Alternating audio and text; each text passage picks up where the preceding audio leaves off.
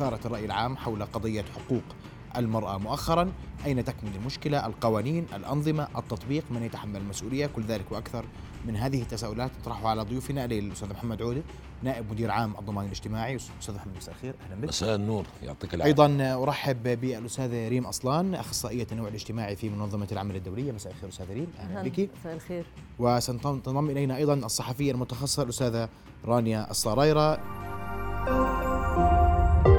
رؤيا بودكاست. أستاذ محمد، أستاذ ريم، أهلا بكم من جديد. واسمح لي أبدأ من أستاذ ريم اليوم. أستاذ ريم، دائما عندما نتحدث عن حقوق المرأة، والمرأة حقوق موجودة في القوانين وفي الأنظمة، نتحدث أن هناك قصر، نقص، عدم تطبيق صحيح. ما التوصيف الدقيق لحقوق المرأة اليوم؟ حقوق المرأة طبعا العاملة في الأردن هي يمكن في أكثر من قانون بشملها، اللي هو قانون العمل، قانون الضمان الاجتماعي، وعندنا كمان نظام الخدمة المدنية للنساء العاملات في القطاع العام كمان. هلا نحن بمنظمة العمل الدولية طبعا عندنا معايير عمل دولية، وبنلاحظ انه في عندنا بعض الأمور اللي أخذت الأردن فيها إجراءات كانت ممتازة، وبالتحديدا بقانون العمل ب 2019 تم مثلا إدراج مبدأ المساواة في الأجور بين الجنسين، وهذا كان إنجاز للأردن لأنه كان مصادق على هاي الاتفاقية من الخمسينيات. الإشي الثاني اللي أنجزته الأردن خلال 2019 هي كمان موضوع إجازة الأبوة، وكان هذا إشي جديد على قانون العمل. وإذا منلاحظ كتير من الأردنيين والأردنيات ليسوا على دراية كافية بوجود هلأ مادة بقانون العمل اللي هي بتعطي الأب إنه يأخذ إجازة أبوة لمدة 3 أيام. الإشي الثاني اللي نجحنا فيه هو موضوع نظام العمل المرن، والعمل المرن هذا كمان جزئية كتير مهمة، وخصوصا للنساء اللي بيشتغلوا بأوقات خلينا نقول عمل جزئي، كمان هذا كتير مهم. وكمان هو بتطرق عليه كمان قانون الضمان الاجتماعي لأنه دخلوا بعض الأنظمة اللي لها علاقة بالعمل المرن، ولكن نطمح أن يتم أيضا تعديل مادة 4 اللي هي تطلب من النساء أو الرجال أن يكونوا عاملين 16 يوم عمل خلال الشهر حتى ينضموا للضمان الاجتماعي، لأنه نحن بالنسبة لنا مظلة الضمان الاجتماعي كتير شيء مهم. والإشي الأخير اللي بحب أركز عليه كمان هو حماية الأمومة. لاحظنا كان في إنجاز عظيم اللي هو موضوع الحضانات. هلأ الأب والأم اللي بيشتغلوا بمؤسسات يحق لهم أن يدخلوا أولادهم في حضانة واللي بيأمنها صاحب العمل أو صاحبة العمل. هلأ أين إذا بدنا ندخل بمواضيع تفصيلية وين في شغل عم بيصير كتير بالأردن ولاحظناه خلال السنتين الأخيرات، هي موضوع عدم السماح للنساء في العمل في بعض الأوقات وفي بعض المهن، وهذا الشيء هلا مطروح على مجلس النواب بقانون العمل الذي تم إرساله من الحكومة الأردنية، ونطمح إنها تشال هذه المادة وتعدل هذه المادة بطريقة إنها تحمي النساء والرجال إذا عملوا بعد أوقات معينة اللي هي بعد الساعة 10 أو بمهن معينة. هي مفروض إنه تتم الحماية للطرفين، ذكور أو إناث إذا اشتغلوا بعد الساعة 10، ذكور أو إناث إذا اشتغلوا بمهن معينة، طبعا ما أخذ بعين الاعتبار وحسب معايير العمل الدولية إنه النساء الحوامل والمرضعات لهم خصوصية ويجب أن تؤخذ بعين الاعتبار عند تعديل هاي المادة. وفي مادة اللي صار عليها جدل كبير اللي هي مادة العنف والتحرش في عالم العمل. إحنا بمنظمة العمل الدولية صار عندنا اتفاقية جديدة هي 190، وبحب أذكر المشاهدين إنه منظمة العمل الدولية هي منظمة قائمة على دول أعضاء، فالأردن هي دولة عضو في المنظمة، وإحنا عندنا حوالي 187 دولة عضو، وهي المعايير تنص ويتم سنها من خلال الدول الأعضاء بمنظمة العمل الدولية، فهي من خلال حوار اجتماعي. تسنوا قوانين ولا تقدموا مقترحات هي معايير عمل دولية القوانين لا إلا إذا صادقت عليها الدولة. عشان هيك أنا إذا لاحظت حكيت على موضوع المساواة في الأجور بين الجنسين، الأردن صادقت على اتفاقية 100 اللي تعنى بالمساواة في الأجور وعدم التمييز في الاستخدام والمهنة اللي هي اتفاقية 111. الأردن صادقة عليهم من الخمسينات والستينات، ولكن جديدا فقط تم تعديل قانون العمل. ونحن بالمنظمة طبعا الأردن يعني أخذت خطوة كتير إيجابية بالنسبة لنا. ولقانون الضمان الاجتماعي يمكن بفضل عطوفته يحكي عنه أكثر، بس كمان الضمان الاجتماعي عنده حماية الأمومة، ولمنظمة العمل الدولية نعتبر الأردن هي من الدول المتقدمة بهذا المجال مقارنة مع الدول العربية الأخرى. طيب أستاذ محمد، دعم المرأة اليوم مطلوب، مرأة نصف مجتمع بالحد الأدنى يعني بالتأكيد. وقانون الضمان الاجتماعي والأنظمة والتعليمات الصادرة بموجبه ساوت مساواة تامة بين الحقوق والواجبات للرجل والمرأة، لا بل ميزت الحقوق للمرأة في بعض القضايا وفي بعض المحاور أكثر من الرجل، زي ما تفضلت ست ريم اللي هو بتأمين الأمومة. تأمين الأمومة اشتراكاته تدفع من اللي هو صاحب العمل طبعا عن الرجل وعن المرأة، لكن اللي بيستفيد من هذا التأمين اللي هي المرأة طبعا كبدل أمومة، كبدل رعاية، كبدل كلف تشغيلية. احنا طبعا بال2019 المؤسسة عدلت القانون بحيث انها سمحت للمؤسسة بتخصيص ما نسبته 25% من اشتراكات تأمين الأمومة لصرفها على برامج الحماية الاجتماعية المرتبطة بتأمين الأمومة. فيعني هذا أحد الجوانب المتعلقة باللي هي تقديم المنافع للمرأة غير المنافع الأخرى اللي هي زي منافع الشيخوخة والعجز والوفاة والإصابات. يعني كل المنافع الأخرى متساوية مع الرجل، وفي بعض المحاور وبعض القضايا القانون والتعليمات ميزها اللي هي زي تعويض الدفعة الواحدة. تعويض الدفعة الواحدة في له اشتراطات لصرفه، بعضها محصور فقط في المرأة اللي هو في حالة الزواج، للتفرغ لشؤون الأسرة، الطلاق، الترمل، لسن 45 وهي عزباء تقدر انها تصرف تعويض الدفعة الواحدة. مع انه احنا كمؤسسة منشجع المرأة انها تستكمل الحصول على راتب تقاعد الشيخوخة حتى انه يكفيها في وقت الحاجة له اللي هي عند شيخوختها. طبعا بالاضافة للقانون انه ميز بطريقة ايجابية، بدي احكي انه كان سن التقاعد للرجل 60 لكن سن التقاعد للمرأة 55 اللي هو الشيخوخة. المبكر طبعا ساواها اللي هو بالتعديل الجديد اللي هو 50-50 بالنسبة للمرأة والرجل، لكن مدة الاشتراك المطلوبة للحصول على راتب تقاعد مبكر ميز بين المرأة والرجل. المرأة 19 سنة، الرجل 21 سنة، زائد نسب الخصم للرجل والمرأة اللي هي على القانون 2014 14% للمرأة بتبدأ، لكن الرجل بيبدأ 20%.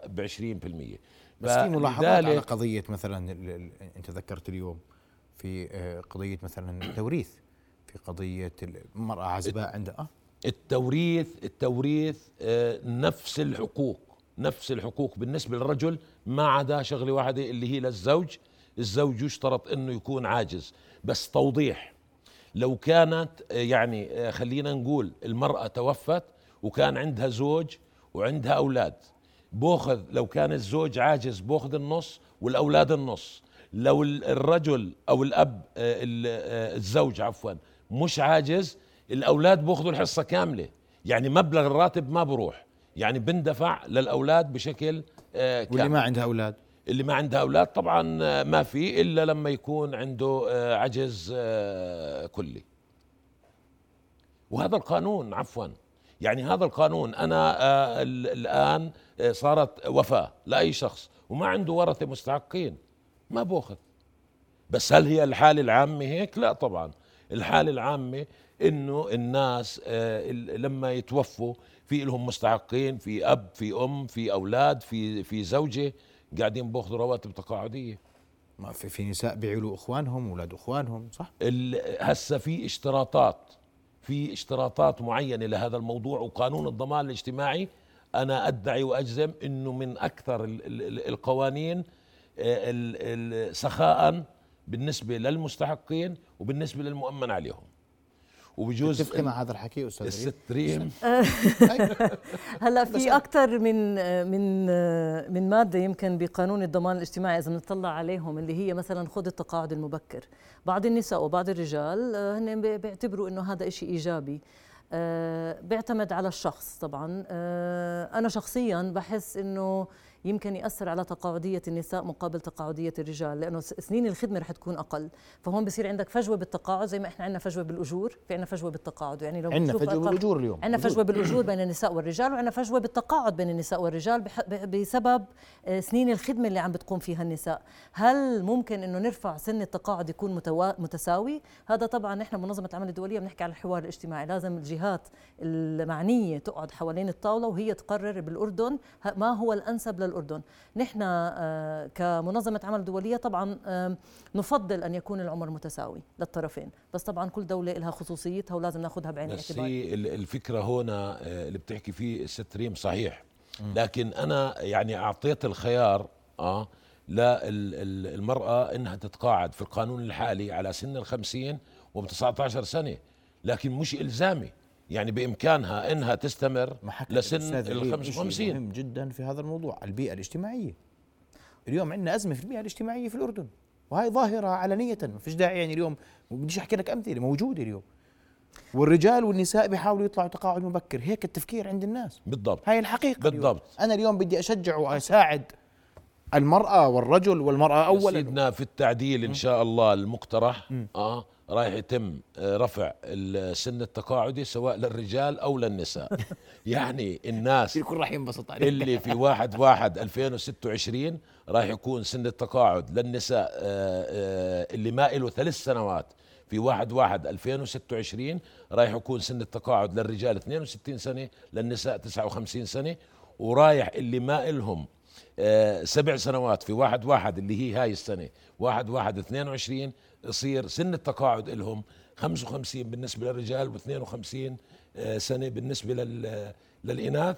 وهاي رايحة تسوي كفاية أكثر في قضية الراتب التقاعدي، لأنه إحنا إذا بنحكي على 62 سنة رايح يكون في مدد خدمة كافية بحيث إنه تقريبا يتساوى الراتب التقاعدي مع الراتب اللي بأخذه المؤمن عليه أو متوسط الراتب اللي بأخذه المؤمن عليه، زائد طبعا سواء كان ذكر أو أنثى. كم راتب تقاعدي؟ قديش عندكم اشتراكات إناث ذكور أستاذ محمد؟ نعم. قديش الفرق بين اشتراكات الذكور والإناث؟ الفرق تقريبا أنا فعلا طلبت متوسط الراتب اللي هو بالنسبة للإناث وبالنسبة للذكور، تقريبا الفارق 40 دينار 500 أو 41 دينار 581 دينار للذكور اللي هو بالقطاع الخاص، و540 دينار بالنسبة للإناث. كم عدد المشتركين عندك؟ نسبة المشتركين الذكور والإناث 28% تقريبا، 28% نساء. نعم. هذا الرقم مش مشكلة هو صراحة. هو لأنه لما بتاخذ كمان نسبة النساء اللي بيشتغلوا عندنا بالأردن إذا بتحكي 14%، فالأغلب إذا بنحلل الأرقام، طبعا بدها تحليل أرقام، أتوقع هو يمكن هو رقم مش سيء، يعني رقم بيعكس مشاركة المرأة الاقتصادية القليلة عندنا بالأردن، وهي من أقل الدول بالعالم. الأردن مشاركة أقل الدول مشاركة للمرأة 14%. في عدة أسباب، يعني في دراسات كتيرة، جزء منها بيقولوا لك بسبب المواصلات النساء بتستصعب إنها توصل لمكان العمل، في جزء منها له علاقة بعدم توفر حضانات أو مراكز رعاية للأطفال من عمر من وقت الولادة لرجوعها لمكان العمل لحتى يدخلوا المدرسة، أو حتى بعد دخولهم للمدرسة بالصفوف الابتدائية من صف أول تاني ثالث. بنلاحظ إنه في أمهات طبعا عادة تختار إنها تقعد بالبيت من إنها تكمل شغلها بسبب إنها بدها تعتني بأطفالها. الموضوع الرابع هو موضوع الأجور، يعني بتوفيش معهم إذا صح التعبير، ما بتوفي معهم إنها تأخذ راتب 260 دينار وبدها تلاقي مكان ترعى فيه الأطفال، هاي كمان بدها تكلفها مصاريف رح تكون يمكن أكتر من الدخل اللي عم بيجيها، فهاي بتعمل عندها تحديات كتيرة. ففي عدة أمور. هلأ في كمان إجانا كتير قضايا لها علاقة بالعنف والتحرش في عالم العمل، ونحن مع شركائنا المختلفين في شهر 6 من هذا العام ومن العام السابق رصدنا حالات من العنف والتحرش اللي تعرضوا لها نساء ورجالا، مش بس نساء، في مكان العمل، وهي ضغطت على كثير من النساء انهم يتركوا اماكن عملهم. وهذا الموضوع يمكن ما تطرقنا له لما كنا عم نحكي عن قانون العمل. هذا الموضوع الماده هي مطروحه هلا في المجلس النواب، ماده 29 من قانون العمل لها علاقه بالعنف والتحرش في عالم العمل، وهي اتفاقيه 190 من منظمه العمل الدوليه التي اقرت عام 2019 بشهر 6. واتحاد نقابات عمال الأردن طلب من الحكومة الأردنية أنها تصادق على هذه الاتفاقية حتى يتم تعديل التشريعات بناء على ذلك، حتى تكون بيئة آمنة للرجال والنساء في أي مكان عمل. ومنلاحظ في بعض القطاعات فيها طبعا تحديات أكثر من قطاعات تانية، وكله بيرتبط قانون العمل مع قانون الضمان الاجتماعي، لأنه حتى قانون الضمان الاجتماعي عندهم مواد لها علاقة بالصحة والسلامة المهنية. هل يحطوا كاميرات مثلا في أماكن معينة؟ وعم نحكي عن حالات آسفة ممكن يكون لها علاقة بالضرب، مش بالضرورة يكون يعني العنف هو جزء من الضرب أو الشتم. كل هاي الأمور ممكن يتم رصدها ويتاخد فيها إجراءات إذا تم تعديل قانون العمل، وعم نحكي تحديداً مادة 29. وإذا انفتح قانون العمل كاملة لسه بيكون أفضل وأفضل حتى نعرف شو معنى العنف والتحرش في عالم العمل، لأنه منلاحظ المتداول مرات ما بيكونش دقيق جدا ولا يتماشى مع ما هو أقر بالاتفاق. طيب، مرحب بالأستاذة رانيا الصرايرة الصحفية المتخصصة. مساء الخير أستاذة رانيا، أهلا بك في نبض البلد.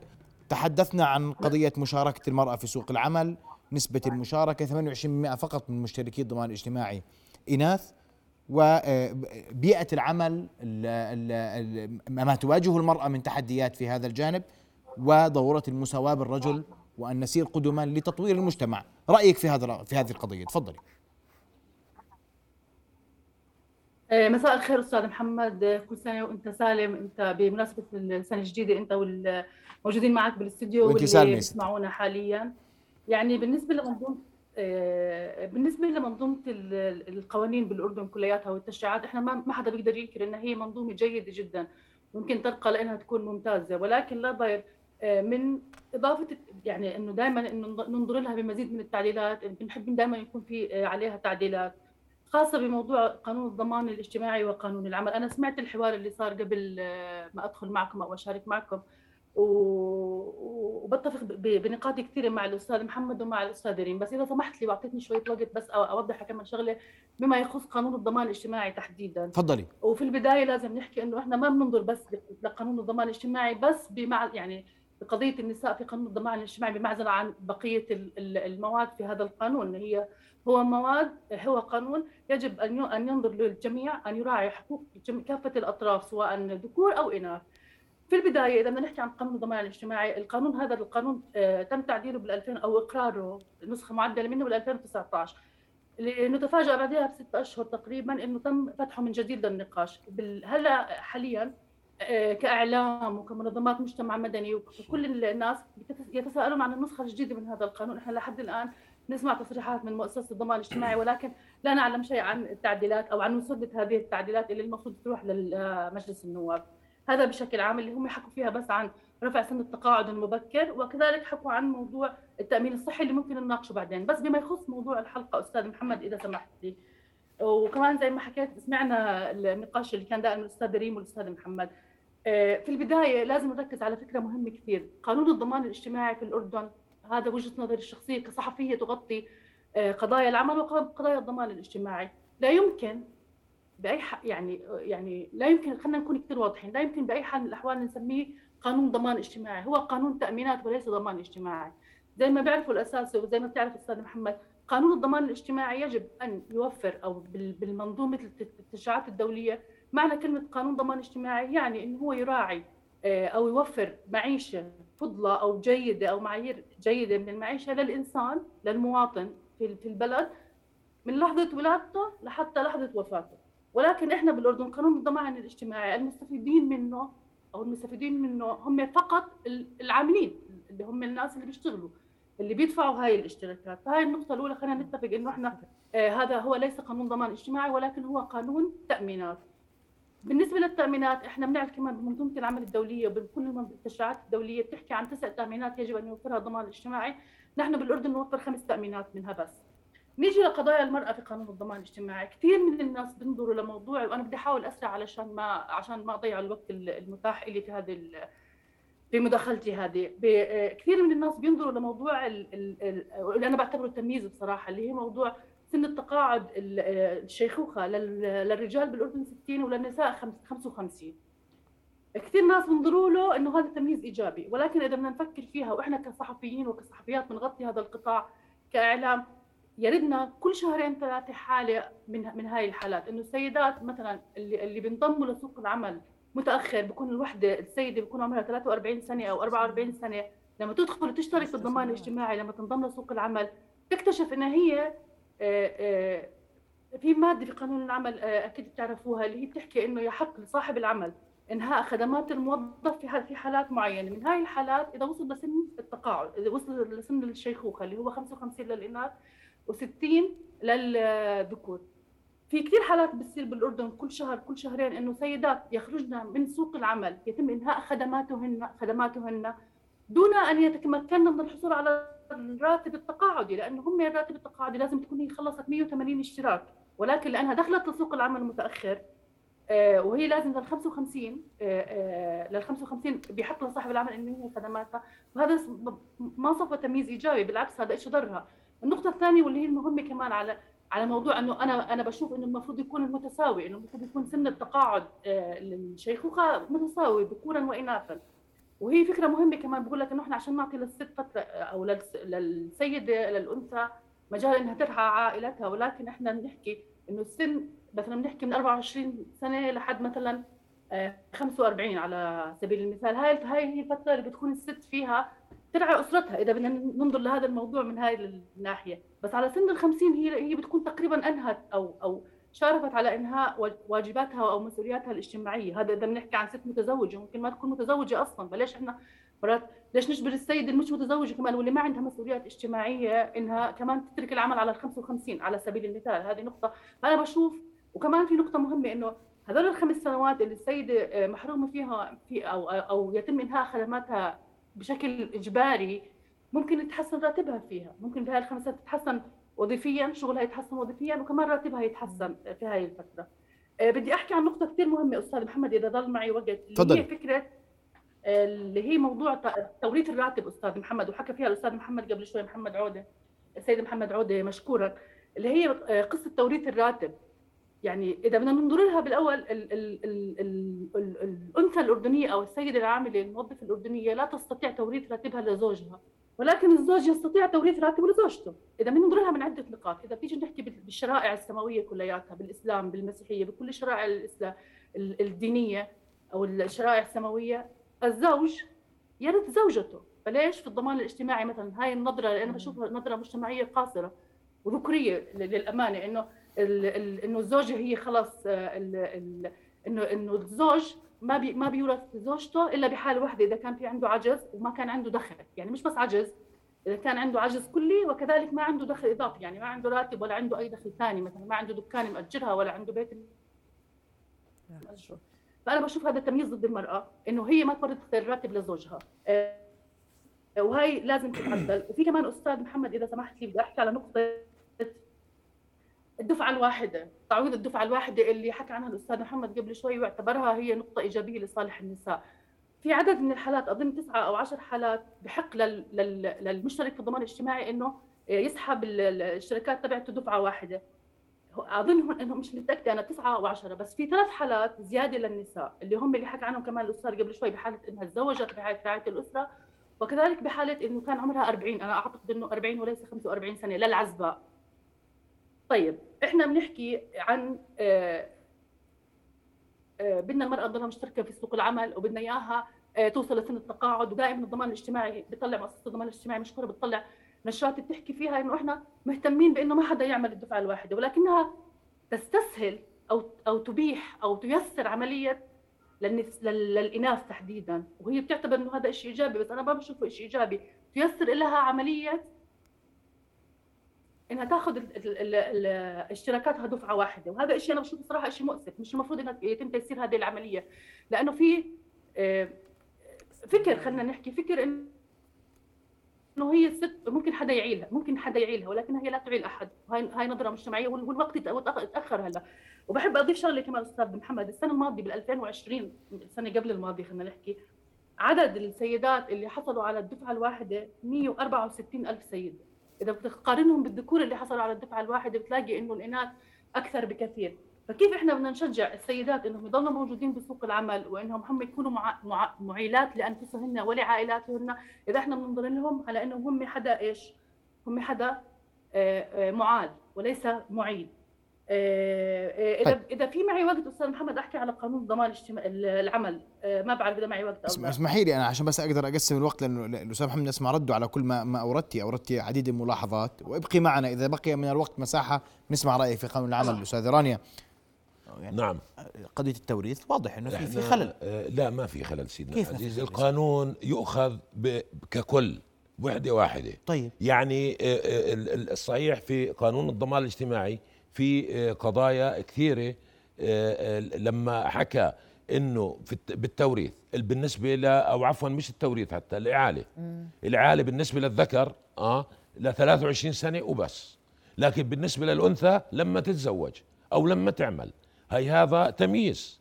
في الخصم 14% للنساء و20% للذكور، فلذلك القضيه لا تؤخذ بس بنقطه واحده اللي هو قضيه التوريث للرجل، لا الرجل عند عفوا وفاة المرأة ما بتحق. أنا حكيت لك إنه على الأغلب الحالات بتكون إذا الزوجة توفت وكان عندها أولاد وزوج خلينا نقول عاجز بتورث، لكن إذا ما كان عاجز لأنه بيشتغل يعني معناته إنه بيشتغل، فلذلك اللي بيستحقوا الإرث منها اللي هم الأولاد، والأولاد بأخذوا الراتب كامل، يعني الراتب ما راح منه حاجة.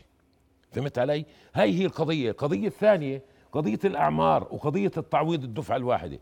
هسا احنا يعني واللي شرعوا بس استكمل لك. اسمح لي السؤال واضح، الكلام واضح. انت بتشجع المرأة تكون نصف المجتمع ولا لا؟ بتشجعهاش لما تقولها على الدفعة الواحدة تعالي خذي بدري؟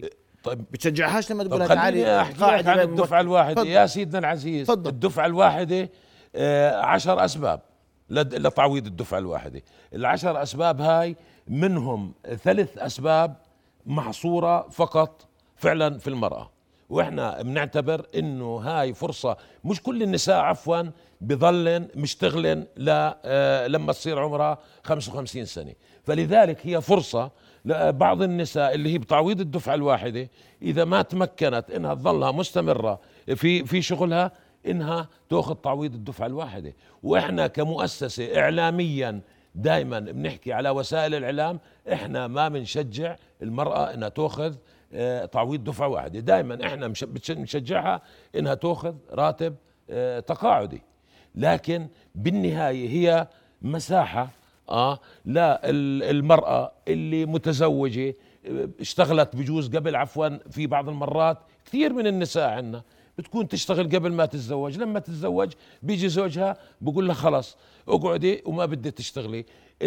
هل فلوسها بتكون بجوز عمرها 26 27 سنة تظل فلوسها لما تصير عند عمرها 55 سنة تأخذها؟ هل هذا الحق والعدل؟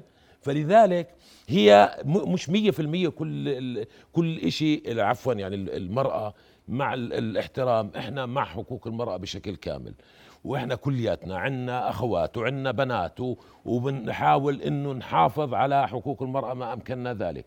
هاي فرصة لبعض النساء انها تاخذ تعويض الدفعة الواحدة، لكن احنا ما بنشجع على هذا التعويض. بقول لك 164 الف انثى يا سيدي العزيز سحبوا دفعة واحدة.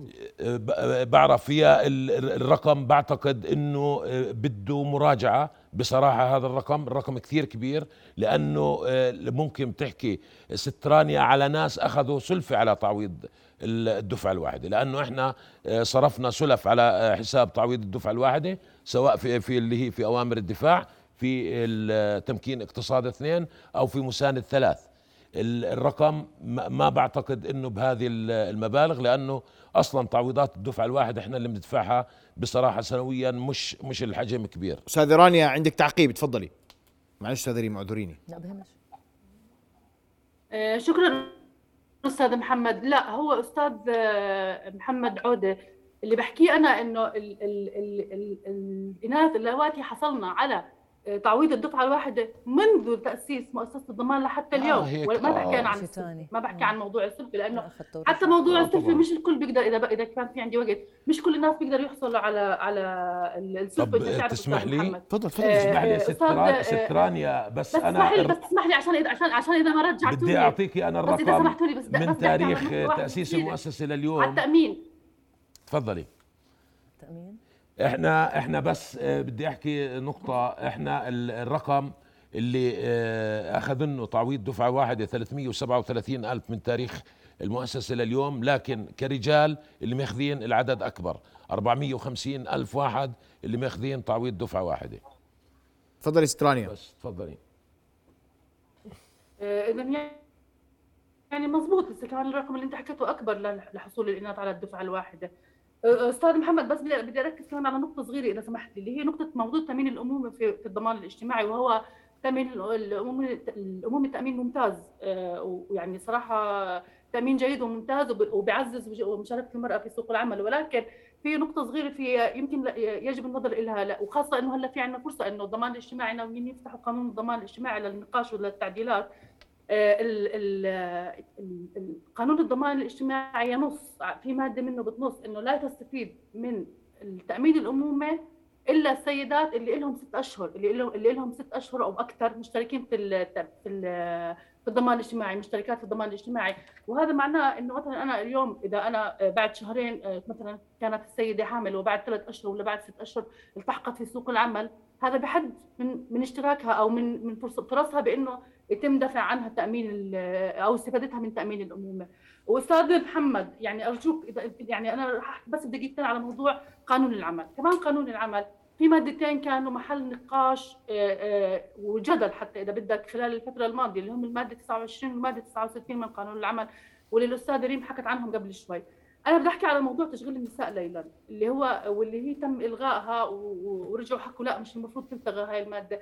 هلا احنا كصحفيين وكصحفيات نعمل في هذا القطاع، هلا في رؤيا زميلات المبدعات، وانتم طبعا مبدعين كمان، بس الموجودين هلا بيشتغلوا في رؤيا، هذول في قانون العمل اذا بترجع لقرار انه الماده 69 ماذا تقول انه يحق او من صلاحيات وزير العمل انه يصدر قرار يحكي فيه شو القطاعات التي تستطيع المراه او التي يمنع تشغيل النساء فيها ليلا. مش من ضمنها مثلا على سبيل المثال الصحافه، المشتغلات بالصحافة. طيب هاي السيدات بيطلعوا بيشتغلوا في كل مكان، فهذا بتحسوا كمان نوع من انواع الفكرة. وين الأساسية أستاذ محمد؟ انه هم بيحكوا او النقاش الدار بيقول لك انه هذا فيه نوع من انواع الحماية للمرأة، تمام ممتاز، ولكن الحماية الحقيقية للنساء وللذكور ولكل الناس انك توفر شروط عمل عادلة وبيئة عمل لائقة للجميع لكل الناس، وتترك الخيارات الخيارات انه انا بدي اعمل ليلا، بدي اعمل بالنهار، بدي اعمل إيه، وخاصة مع وجود نظام العمل المرن تتركها للناس، مش تحددها بقرار من اللي يخلي الست اللي بدها تطلع تشتغل مثلا في اي مجال، الاعلام مثلا، انه هي ممنوع تشتغل من الساعه 10 للساعه 6 صباحا. واضح احنا اليوم بال2022 واضح استاذ رانيا، هذا كلام غير مقبول في العام 22. انا معلش وقت انتهى، اسمحي لي استاذ رانيا، وقت انتهى. الكثير من الامور غير مقبوله في هذا الزمن وفي هذا الوقت، مفهوم هذا الكلام، وهذه الطاولة تفتح كل هذه المواضيع تباعا حتى يعني نضغط بكل ما نملك حتى تعود هذه الأمور إلى نصابها الحقيقي في زمننا هذا. أستاذ ريم، أسمع تعقيبك على ما سمعتي. وأنا اليوم بحكي بدي أشارك المرأة في سوق العمل، وبدي المرأة تشارك سياسيا، وبدي المرأة تكون حاضر، وبدي المرأة تكون نصف مجتمع حقيقي في كل شيء، وعلى أرض الواقع على ما يبدو أن هذا الأمر مش صح، لا يشجع على أقل تقدير. دقيق، يشجع في الضمان في بعض الجوانب ولا يشجع في أخرى، عشان نتفق. مزبوط. هلا في يعني ذكرنا كثير من المواد اللي بدها تعديلات، يعني واحدة من المواد الثانية بنطمح انها يتم تعديلها بقانون العمل اللي لها علاقة بإجازة الأمومة. يعني حتى معيار منظمة العمل الدولية بيحكي لازم يكون على الأقل 14 أسبوع. احنا حاليا عندنا ثغرة بين نظام الخدمة المدنية للنساء العاملات في القطاع العام مقابل النساء العاملات في القطاع الخاص. القطاع العام عم باخذوا 90 يوم، القطاع الخاص عم باخذوا 90 يوم إجازة أمومة. 70 خربشت 90 العامل في القطاع العام، 70 عامل في القطاع الخاص بالضبط. فهون عندك ثغرة كمان موجودة، يعني احنا كمان عم نميز بين الأمهات هو من بيعملوا، وهذا كمان يؤثر على الأطفال، لأنه نحن كمان عم نميز بين الأطفال، إذا الوالدة بتعمل في قطاع خاص غير عن القطاع العام، فهذا كمان بحاجة لمعالجة، وكتير كتير إنه مهم يتم معالجته، وخصوصا إنه عندنا تأمين الأمومة وبتغطى تكاليف إجازة الأمومة من خلال تأمين الأمومة الموجود بالضمان الاجتماعي. بس بدي أصلح إشي سريع لأستاذة رانيا، للزميلة يعني رانيا، لأنه حكت عن قانون الضمان الاجتماعي. هلأ هناك فرق بين قانون الضمان الاجتماعي وقوانين الحماية الاجتماعية. هلأ الحمايات الاجتماعية بتبلش منذ ولادة الطفل أو الطفلة لحتى الممات. قانون مؤسسة الضمان الاجتماعي عندنا بالأردن تعمل من خلال مساهمات واشتراكات المنتسبين للضمان الاجتماعي، فهي برجع وبكرر هي مؤسسة مالية وليس كدول يمكن المتقدمة اللي عندها قوانين حمايات اجتماعية، وهي ليست مسؤولية مؤسسة الضمان الاجتماعي، هي بالدول المتقدمة هي مسؤولية الدولة. وهذا الإشي كتير كتير مهم. الإشي اللي كمان اللي بحب أعرج عليه، عشان أنت ذكرت ببداية حديثك ببداية اللقاء على موضوع التطبيق، التطبيق كتير مهم إنه نشتغل على موضوع التطبيق. يعني حتى لو كان في كتير من الدول عندهم أحسن القوانين، ولكن لما نيجي على التطبيق هون عندنا ثغرات كتير كبيرة. جزء منها توعية أصحاب العمل وتوعية العمال والعاملات، يعني حتى حماية الأجور والحد الأدنى للأجور. يعني نحن لما اشتغلنا بقطاع التعليم الخاص كنا نلاحظ إنه كتير من النساء العاملات المعلمات العاملات في القطاع الخاص كانوا بأيامها بفكروا إنه الحد الأدنى للأجور هو 90 دينار، وأيامها كان 190 دينار وهلأ 260 دينار، وما بنعرف قديش من العمال والعاملات بيعرفوا إنه الحد الأدنى للأجور هو 260 دينار. والإشي الثاني إجازة الأبوة، يمكن ذكرتها قبل، كمان لازم يصير في عليها توعية أكتر، فجزء منها توعية لأصحاب العمل وللعمال. والإشي الأهم، من الذي سيرصد الشكاوي؟ هلا في كثير من الناس بيكون عندهم العماله عندها شكاوي معينه، لا تعرف اين تتوجه، هل تتوجه لوزاره التربيه والتعليم في حاله التعليم، هل تتوجه لوزاره الصحه اذا هم لانه النساء عاده بيشتغلوا بالتعليم او بالصحه، وهل يتوجهوا للصحه، هل يتوجهوا للضمان الاجتماعي، هل يتوجهوا لوزاره العمل. هاي منظومه الشكاوي كمان كثير كثير مهمه، لازم تكون واضحه. ولاحظنا كمان المنصات الشكاوي بحاجه لدعم فني ومالي، بدها موارد بشرية وموارد مالية وموارد فنية حتى يتم متابعة الشكاوي بطريقة واضحة بدقيقة. طيب أنا دقيقة. بدي أحكي عن نقطة بجوز أشارت لها الست ريم، اللي هي بقضية الحضانات. إحنا قضية 25% بجوز بتعرف ست ريم شو لما فعلنا اللي هو هذا البرنامج، كثير من النساء شملناهم بالقانون. بجوز شافت اليوم في أحد العروض اللي سويناها إنه أعداد العاملات الضعف من شهر 9 لشهر 12 اللي انشملوا على رواتب بتحكي بجوز 60 من الحد الأدنى 260 دينار، لكن الفعلي في كثير من هاي الحضانات كانوا يأخذوا مش ال 260 دينار، يدوب كانوا يأخذوا 100 دينار. لكن من خلال سياسة المؤسسة واللجنة الحضانات عملنا على انه المربية تأخذ راتبها على الأقل الحد الأدنى، بحيث انه الحضانة بتدفع نصه والمؤسسة بتساهم في نصه من خلال الكلف التشغيلية. طيب.